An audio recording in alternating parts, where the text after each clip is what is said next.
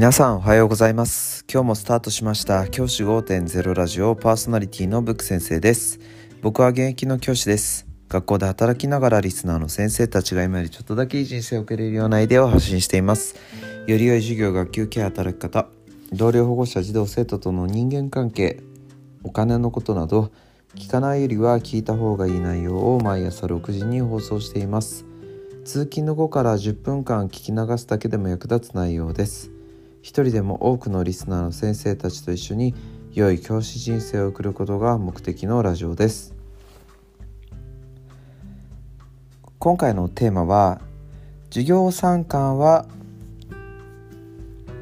こう乗り越えようって話をしたいと思います。先生方の中でもしかしたらなんですけど今日は授業参観っていう学校ありませんか？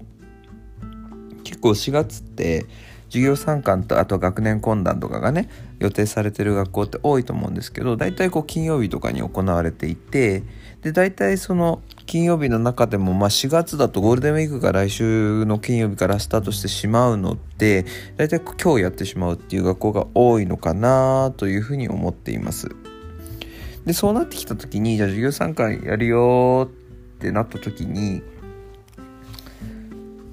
そこでどうやって乗り越えるか最初の授業参観ですよね。新しいクラス新しい年度になって最初の授業参観どうやって乗り越えるか。そんな話をしたいと思います。結論から言います。生徒の活動時間をどんどん増やしてあげてください。これしかありません。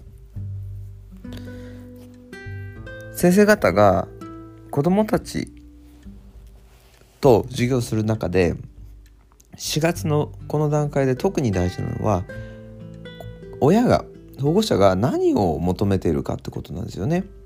保護者が求めているのは先生がいっぱい話してをする授業ではありません。保護者が何を求めているかっていうと自分の子供が学級の中でちゃんと生活できているかなっていうことを見たいわけですよね。学級の中で子どもたちがちゃんと生活できている。他の人と交流しながら関わり合いながらちゃんと生活ができているということを見たいわけです。その目的から考えて僕たちがすべきことは活動時間を増やすことです。おそらく最初の授業なのでこうアイスブレイク的な授業だったりとかこうエンカウンター的な授業が多いと思うんですけどそれをやる時にもでなるべく先生の話す機会話す時間を減らしてください。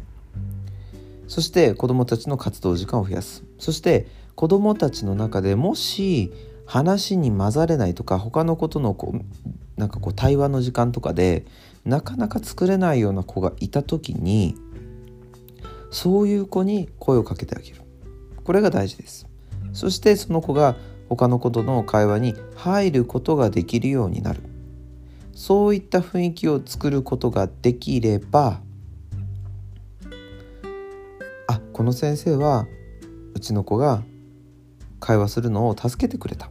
あこの人は信用できる先生かもしれないな。ということを気づくことができるっていうことなんですよね。こういった意識こういった行動をどんどん増やしていくことで保護者からも信頼される。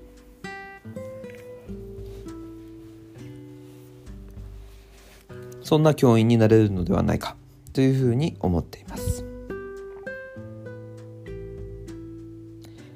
もちろんいろいろな工夫が必要だとは思います。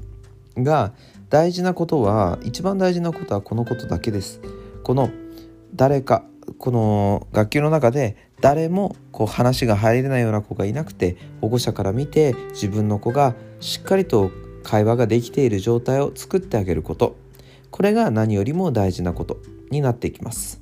是非先生方ももし授業参観が近くにある場合また今日ある場合もあるかもしれません。そんな時にはこの話す子どもたちが楽しく話している。子どもたち同士が交流ができている。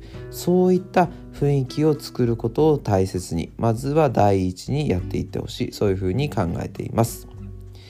じゃあ今日はこの辺で。起立例着席。さようなら。また明日。